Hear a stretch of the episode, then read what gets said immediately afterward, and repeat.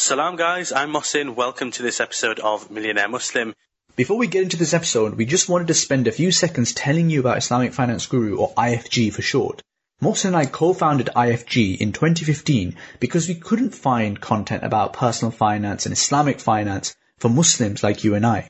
Nowadays, alhamdulillah, we reach an audience of hundreds of thousands and our goal is to keep providing great content to help you guys. So if you're looking for halal investments and Islamic mortgages or startup funding, check us out at IslamicFinanceGuru.com. And if you want to get in touch with us directly, you can get me on Mohsin at IslamicFinanceGuru.com and you can get Ibrahim on Ibrahim at IslamicFinanceGuru.com. Enjoy the episode.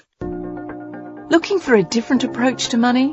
Meet Gatehouse Bank a Sharia compliant UK bank built for the modern world. We help home buyers to purchase or refinance their home, provide buy to let funding for landlords, and offer award winning savings accounts. Wherever you're going, get there a different way. Get there with Gatehouse. To find out more, visit gatehousebank.com.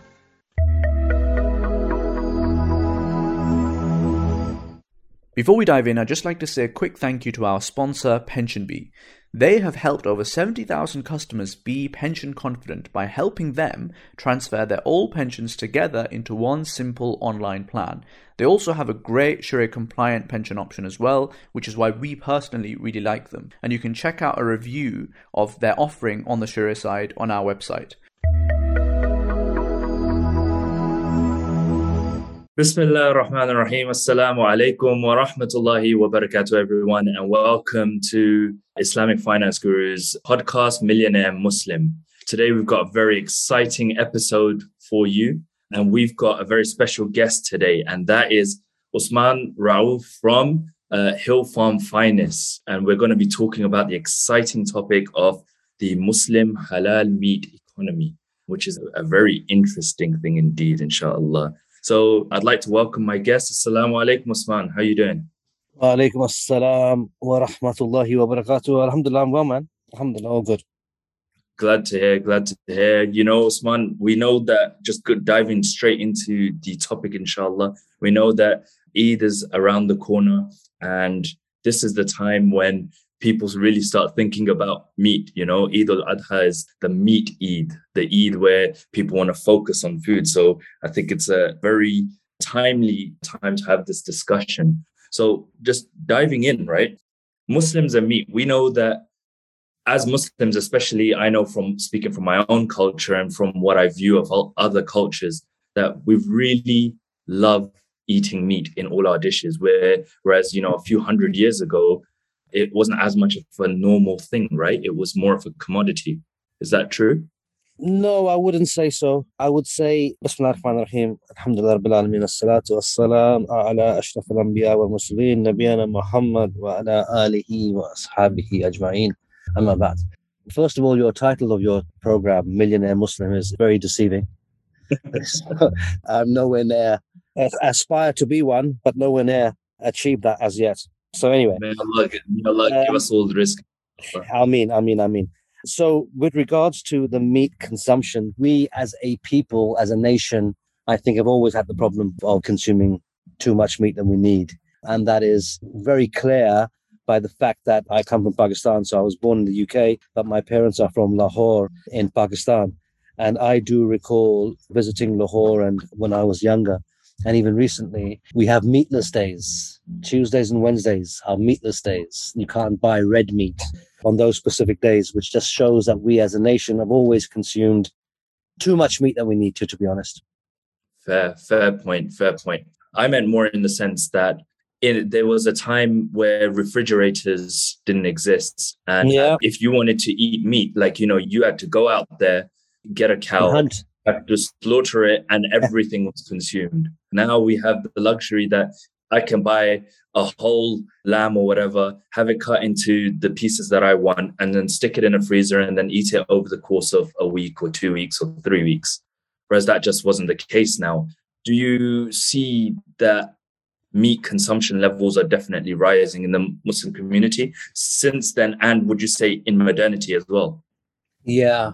As a nation, we are huge consumers of meat.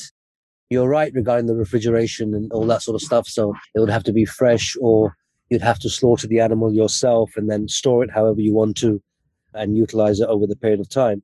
With that not being the case, that's brought a whole host of other issues in the halal sector, which we are, first of all, oblivious to. And secondly, we just ignore because it's not our problem, i.e., is the meat halal? Where was it slaughtered? When was it slaughtered? How was it slaughtered? Etc. etc. It's not your problem because you pass it on to the butcher or the abattoir and they deal with it. If it's not halal, it's their problem. And these are all issues which are totally wrong because we have to, as Muslim, uh, I know this is going slightly off topic and we'll come on to this, but as a Muslim, the first duty that we have is to identify that the meat or the food that we are eating is halal. That has to be halal. And that's not just the means of slaughter, but there's a whole host of points that make a product halal. But we don't look at that. Not our problem, out of sight, out of mind. We don't see it, don't look at it. Whatever we get, we go to the butcher. He says halal, on his head be it. So our practices have changed. We are more of a hoarders now, so our freezers are full of meat, and then we still order more. but the practices have changed. But with those new practices, there's a whole host of issues that we have adopted that have destroyed our food hygiene and making food preparation, which is a bigger issue.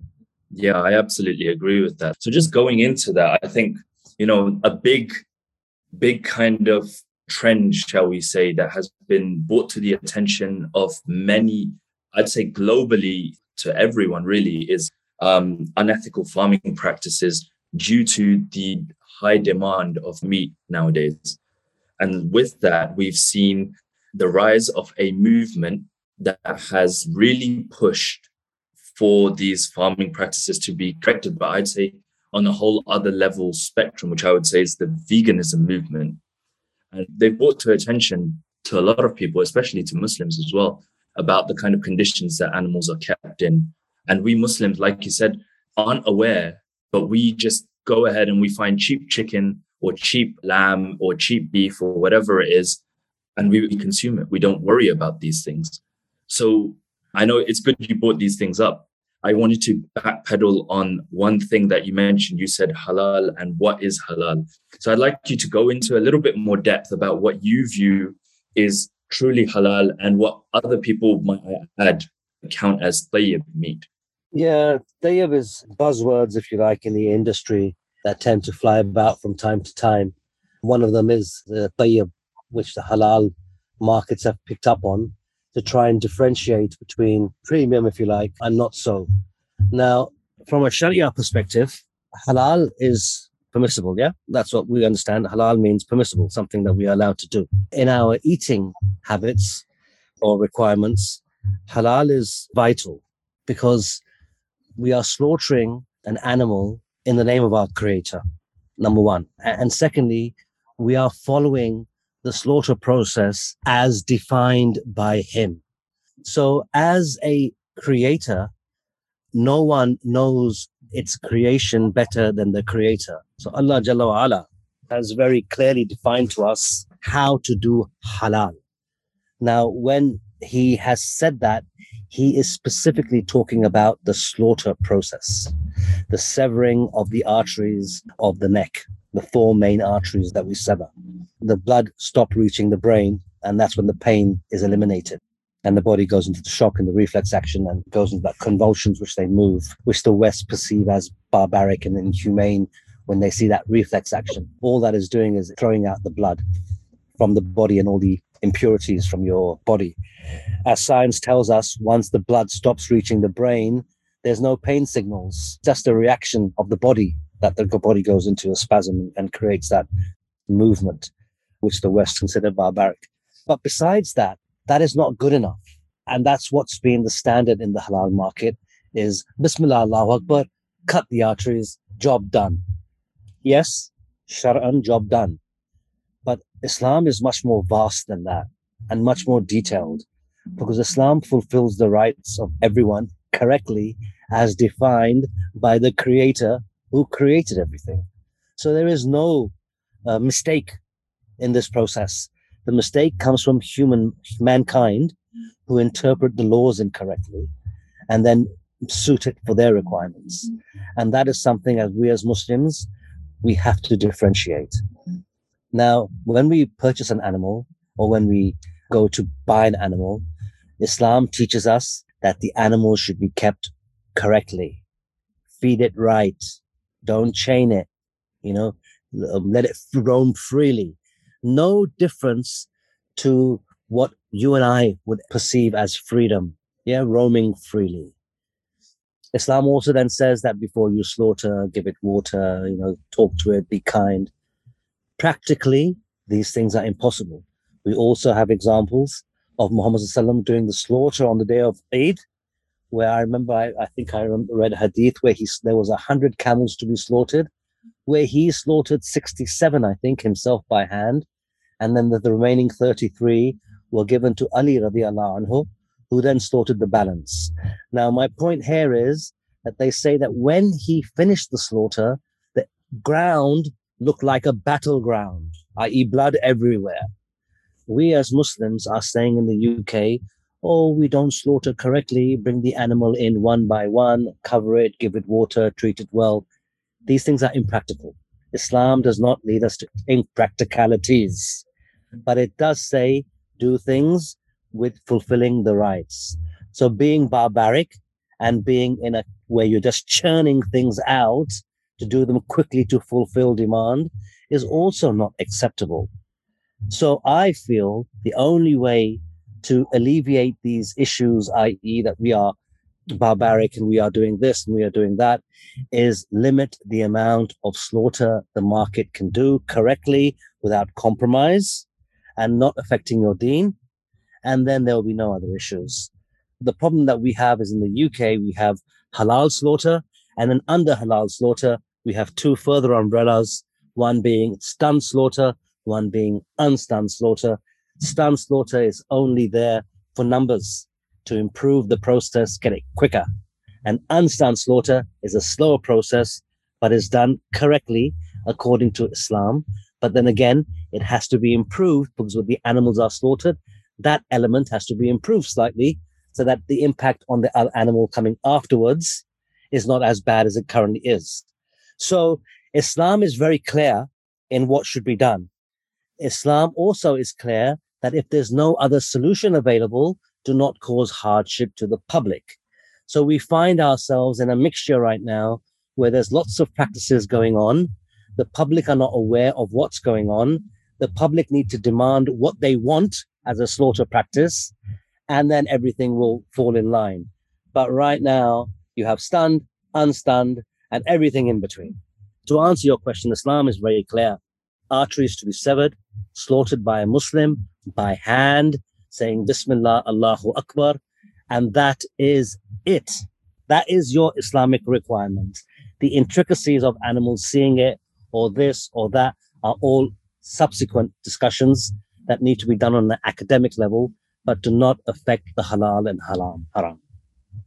That's a very detailed answer. Um, Sorry, man, there is no shortcut regarding this. I know it'll bore. No, no, it's good. It's the good. Consumer has to drive this change now. It is down to the consumer.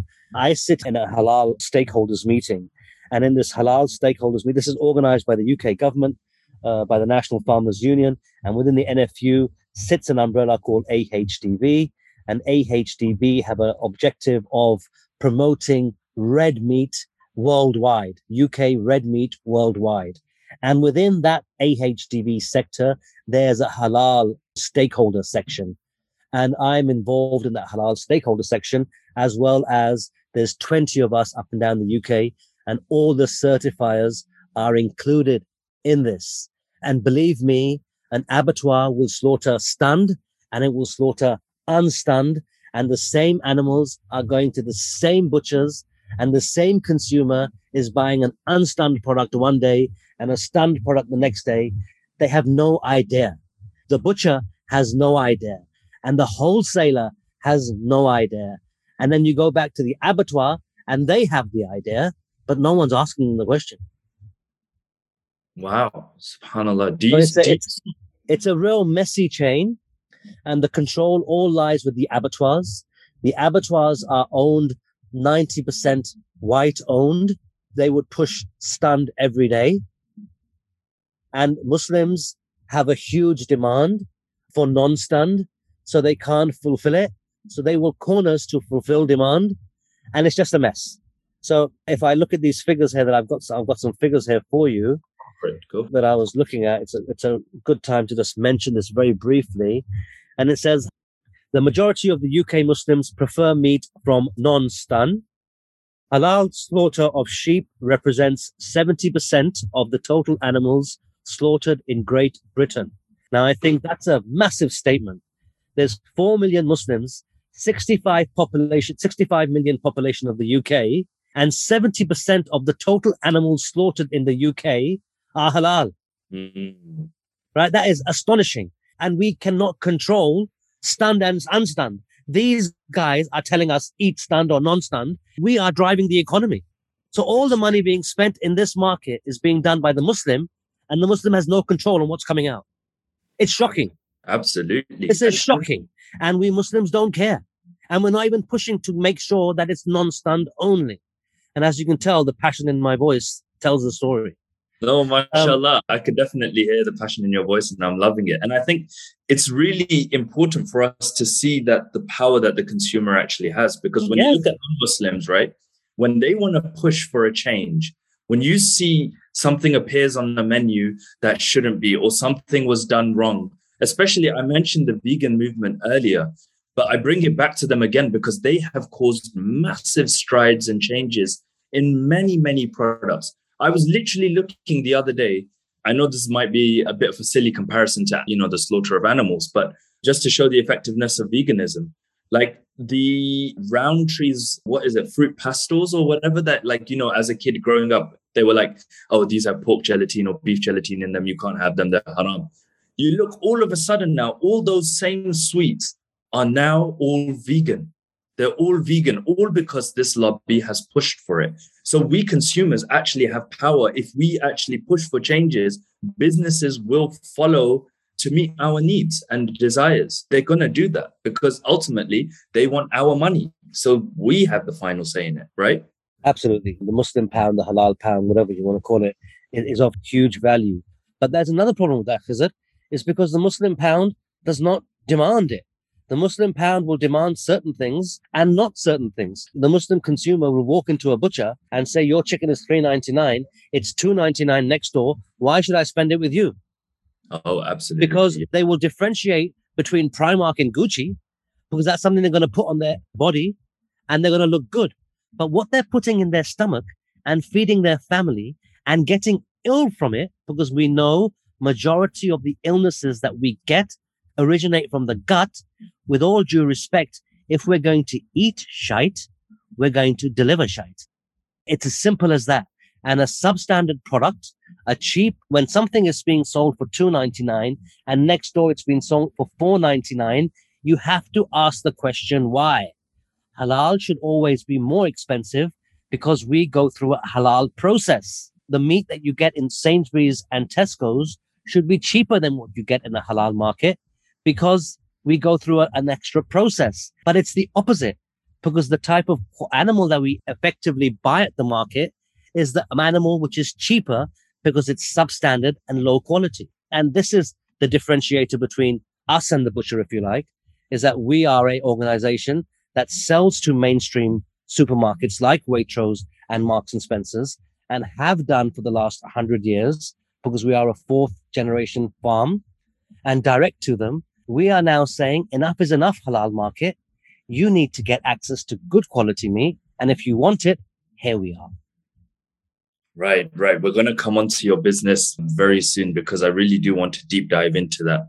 But before we go into that, I wanted to add a point that it's very true because I think everything that you've just said now, because what Muslims right now are, and maybe I'm wrong in this, but maybe perhaps it may be due to the kind of lack of education in terms of just food in generally. Like I think, for example, when I think about my parents' generations and maybe the generations above them, when they go to the butchers, they're not looking at anything behind what they see immediately in the pack. Because when you look at a leg of lamb, when you look at a pack of a uh, chicken, or when you look at you know a boneless you know, slab of beef or mince or whatever you want to put it at, you just see meat. You don't see, okay, was this grass fed or not? Did this chicken have, uh, you know, was it able to freely grange or not? Were these animals given antibiotics or not? You can't see any of that. Much like when children, for example, there's different types of sweets out there, right? There's yep. certain sweets that we know have lots of E numbers, lots of different chemicals, and lot, have high levels of sugar. But the child, he just sees colorful packets. And I think that's what the education is essentially the main problem here that no one knows what they're actually putting in their stomachs. Exactly. Exactly. This is a big problem. And I would say out of 10 calls I get in a day, two or three will be regarding health concerns. So they've been told by their doctor that they have to move to grass fed or free range or better meat and organic or grass fed, whatever you want to call it. And they call me. The discussion is always very interesting because it shows that they've been purchasing, you know, the cheapest possible meat they can always buy without having any concerns. And the only reason why they have concerns now is because an illness has occurred. And this is something that we need to counter now. You know, we need to teach our children that when they go out and source meat, they need to find out where was the animal born? What was the animal's father? What is its lineage? What is its breed? What has it been feeding? How does it live? Where was it slaughtered? When was it slaughtered? How was it slaughtered? How was it transported? How is it processed? You know, these are all questions that we don't have any idea about. And very happily, we feed our children and our relatives the food. We're killing them. We literally are killing them.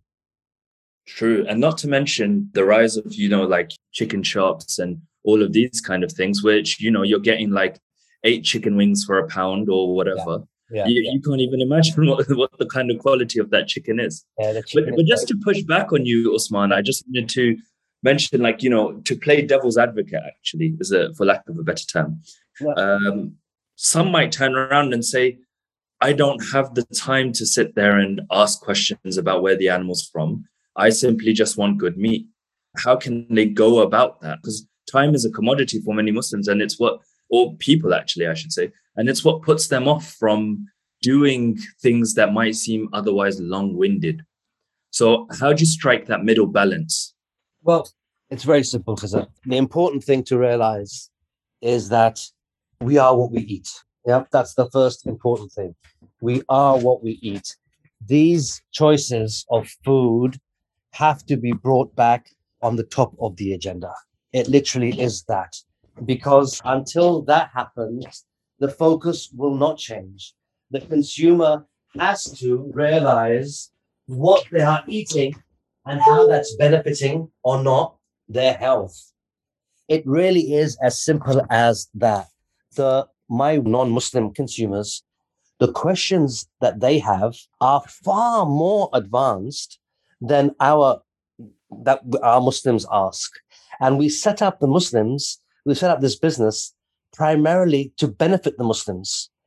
But the Muslim doesn't ask the question because he doesn't understand the importance. This is the problem. You say time is of essence and this and that you would find and create time if you realized that I've been feeding my child this, and the chances of that child getting ill with a disease is multiplied tenfold because of what I'm feeding it. Believe me, you'll do the research. Fair. But we don't say it like this. We don't tell people. We have a big problem in the Muslim community of telling each other how it is. We are very quick in picking up our faults and very slow in recognizing qualities. And when we look at eating habits, we just need to look at the eating habit of our Prophet, Muhammad, the best example to have lived in the world, yeah, where he said two morsels, two morsels, that's two spoonfuls, is enough to keep your back straight. That is all we need regarding food. And then the doctors and scientists say that if you follow this advice, all the pharmacies of the world will be empty because there'll be no diseases. Mm, so, and then look at us as a nation. We die young. we die young. We know there's a hadith which says that my ummah is between this and this age. Yeah, we know that because he died young. We know that, Muhammad we know that. But we also know that for flip's sake, if we don't look after yourself, we're going to die young. It's true. It's amazing, actually. I, I live in a very non Muslim area, or well, in Chingford anyway. And I meet old people all the time. They're 80 years old, but they're out for walks, they're jogging, they look relatively young. And I know people of a similar age from an Asian background, but they can't move, they can't look after themselves. They're racked with illnesses. And when I ask them, what do you put your illnesses back to? Usually it comes up as genetics, but I think there's a big play in the type of food we eat and what we put into our stomachs. Yeah, it's the food we eat and our general lifestyle. We as a nation, our lifestyle is not correct. We know that. And I'm talking as a nation, I'm, I'm saying Muslims as a whole. So looking at Arabs, us from the subcontinent, we who are born here, you know, we are European in thought, but we're Muslim. Yeah. So we have a yeah. unique position where we can take the best from our countries and mix it with the best of this country and create a hybrid. We're a good Muslim society, if you like. But it's the total opposite because this importance doesn't come till something happens. Or if we're interested in cooking, then you need to find somewhere, you know, who has certain intricate meats, which you can't get elsewhere and people will contact us. But primarily, it's not important. And so the agenda has to change. It's the mothers of our children who have to start finding out about what they're feeding their children and the fathers for asking the right questions, sourcing the right product. And it's not a shortage. I'll give you another example. You know, we know that we want good meats in the UK. We know that we lack good meats in the, in the UK. We struggle in finding them. We know that before we were around and other companies getting a decent ribeye was virtually impossible. But now, you know, you have options. But then there's people like us who are a farm, our own farm, our own product, our own breeding, our own, you know, everything we do ourselves. There's no outside elements. Everything is done within the farm and done there, except the slaughter, which we have to do offsite. But everything is controlled by us. And then there's other organizations who are selling halal products, but are buying it from Japan, Bulgaria, Holland, you know, Brazil, Argentina. You're reselling a product. You have no idea about any of the processes of that product how they were farmed, how they were slaughtered, when it was nothing, nothing, nothing, absolutely zilch. But because the product is beautifully marbled and it might have an Angus or a Wagyu labeled on it, they say, oh, yeah, halal, buy it. This mm. is a constant problem. You know, so when people say to me, you know, we buy our meat from the butcher, I say, well, don't compare us with a butcher because we're not a butcher. Or they say we bought our product from the supermarket. Again, not a comparison. Or we yeah. got it from a halal provider who is selling products. There's quite a few now. Don't compare us with them. Yeah, none of those guys own a product. They buy it, they label it, and they resell it. Mm. There is no skill in that. There is no pride in that. It's coming from Chile or it's coming from Brazil or it's coming from Australia. But with all due respect, it's not the same. Mm. So the Muslim consumer has to tear off the marketing bullshit and the blogger who's talking about it because he's got 1 million followers and look at what they're trying to achieve with this product of food that actually is just going in their stomach and giving them nutrition. And that's the only objective for the food. What are they putting in their stomach? Fair point. Fair point. So while we're on the topic, let's dive deep into what made you start this business. Where was the conception of this idea and what drove you to this? Well, I've always been a people's person, sins you can say, or reward, either or. And you can take it both ways because dealing with people is extremely difficult because you can never, never satisfy everyone, no matter what your intention is. People will perceive it otherwise. So that's the first thing you have to understand. And as Muslims, we have a bigger problem. We have a big problem with this. A Muslim's doing well, so we need to shoot him down. So my main reason and only reason, to be honest, was to provide Muslims access to high quality meat. That's my mission statement, and that's the objective of the business. For those that don't know about Hill Farm Finest, yeah. what is Hill Farm Finest? What do you produce? What is your product? What do you sell? Well, Hill Farm Finest is it's a completely authentic halal brand. There is actually nothing similar to us in the UK at all Uh, even maybe beyond. Our model is quite unique because it's specifically been set up for the Muslims. So there's no greed in this project. It's a business to benefit the Muslims. Simple as that. We breed and rear high quality cattle and lamb, two products. So lamb and, and cattle, two lines of production. Within the cattle area, we have a number of breeds. And in the lamb area, we have a number of breeds. We buy those animals from markets at young ages. So that's what typically happens in the UK. So you buy your animals at one, two, three months old. If they're if they're cattle, they're a bit older, up to six months old, and then they are developed and grown onto the farm and bred. Um, we have a combination of animals that are born on the farm, and obviously we buy in from markets on a weekly, monthly basis. At any one time, we have about 3,000 cattle and 10,000 lambs. Majority of our lamb go to Marks and Spencer. Majority of our cattle goes to Waitrose. We are breeders for them. So we breed. So there's nothing, we don't slaughter for them. We breed for our farm, breeds for the likes of those supermarkets. Hill Farm Finest buys the same product from the same farm and then processes it on our farm and delivers it to your doorstep. That is what we do. Okay. So just to clarify for all our listeners, the animals that go towards Marks and Spencers and Waitrose, they are slaughtered by them. So therefore, they're probably not halal, right? They are absolutely not halal. And also, the reason why we don't mention a Marks and Spencers and John Lewis prominently and so proudly on our website, because obviously you can, you can imagine it's a huge USP, is the biggest USP that we have, and the biggest USP that I am proud of as a Muslim, is that we do not stun our animals at the time of slaughter. We slaughter them as they should be slaughtered according to the Sharia. I've got no issue with stunning, but I prefer the non-stun method because that is the correct method. Now, because of that, Waitrose and Marks and Spencers are totally against non-stun.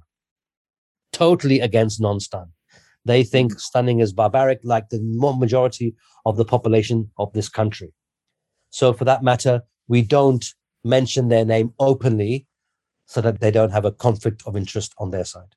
Fair point. You mentioned that your business model is unique and there's nothing like it in the UK. Can you please elaborate on that?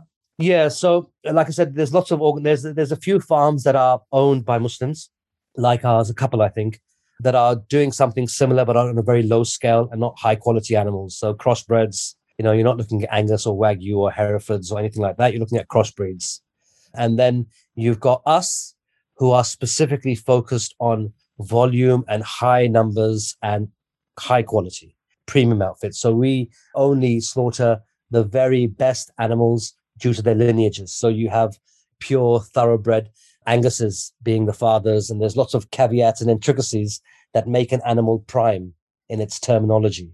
And we fulfill all of them. For example, the feed, the age, the age that they're slaughtered, the fact that they're steers and heifers, i.e., male and female at a certain age, the females have not given birth. The heifers have been, the steers have been castrated. Uh, they're grass fed. There's lots of reasons why the animals are given a certification of, of a prime nature, and we fulfill all of them. Secondly, there's no halal organization, and I mean no halal brand, halal brand that sells directly to the white consumer in a premium supermarket like us. So our products are available off the shelf as a Waitrose product. Yeah.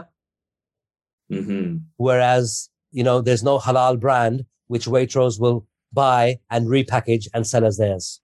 That makes wow. our product very unique. MashaAllah, mashallah, may Allah barakah in it. Um, so, may Allah keep my intention pure for His sake. That's the most important. I mean, I mean. So, to move on, I think what you're doing is a great. We talked about the very important spiritual and health benefits of eating pure meat, right? Naturally, we know that economically, this is going to cost you more. But if you want better health, if you want the benefits of, especially the spiritual benefits of knowing that your meat has come from a ethically produced source, then you know that is something that people will have to pay up, and it's a price worth paying. But I wanted to ask you, what do you see as the future of this sector, this halal meat sector? Do you see Muslims moving more towards consuming purer meat? Do you see there's a drive there or a change happening? Yeah, absolutely. Absolutely. A huge fundamental change. And you can see that change just by examining. If someone wants to see the state of the halal meat in the UK, they should look at organizations like myself, like, like Hill Farm Finest, and the stats. So to give you an example, 95% of my customer base is between 25 and 50 years old. Allah, mashallah. So my father wouldn't even attempt to uh, order from Hill Farm Finest, and neither would his brothers. But all of their children would. So yeah. we're looking at first, second generation who are consciously aware that they want to eat high quality premium meat and the fact that they have disposable income that allows them to do so, they're happy to engage. But that's a small bracket. Yeah. So if we're looking at 4 million Muslims in the, so if you were to go now and do a survey amongst your followers or, or whatever, I would say one in 10 Muslim knows us. If that, if that. Oh, let's open that up even more. So if we look at 50 and above, I would say one in a 100 mm-hmm. Yeah. And if we go 50 and below, maybe one in 50, one in 40, something like that. So we do no advertising, we do no marketing. We are all word of mouth. We have grown specifically by you eating the meat and you've told 10 people because the reason why you've told them is not because the packaging is fantastic and it comes from a farm. The reason why you've told people is because the food tastes amazing. The cooking time has reduced significantly and it's digested in half the time.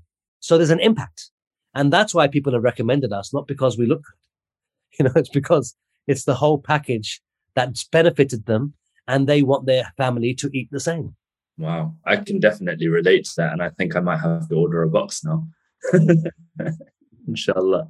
But Jazakallah khairan, Osman, for coming on today's podcast and explaining the halal meat economy to us. I think it's a fascinating sector with lots of growth projections, especially as Muslims increasingly start to wisen up on what they're eating, we're definitely going to see growth on here. So Jazakallah khairan for coming on. And do you have any closing thoughts to share with the audience? No, not all. Eid Mubarak to everyone. Enjoy Eid tomorrow with your loved ones and, and make dua for us as a nation. We are hundreds and hundreds of years behind and we need to move forward, uh, returning to our religion and learning about our religion. But when you go out and make any decision for your family or yourself, make a informed choice. Don't be a sheep. Don't follow what people say. We are Muslims. We have been given our deen, the Quran and the Sunnah, and an intellect so we can make decisions for ourselves that are correct and benefit us and our community. So when you make decisions on Muslims, make them with information to hand, not off the cuff and grow. Let's grow as a nation, inshallah. Inshallah. Once again, Jazakallah khairan Usman. And inshallah to all our viewers, if you've been listening, Jazakallah khairan. And we look forward to the next episode of Millionaire Muslim. Assalamu alaikum wa rahmatullahi wa barakatuh. If you got this far, you must have enjoyed the podcast, which means you'll definitely love our other episodes and other content we produce as well, inshallah. Be sure to check out the website, IslamicFinanceGuru.com, as well as our YouTube channel and social media. Until next time, Assalamu alaikum.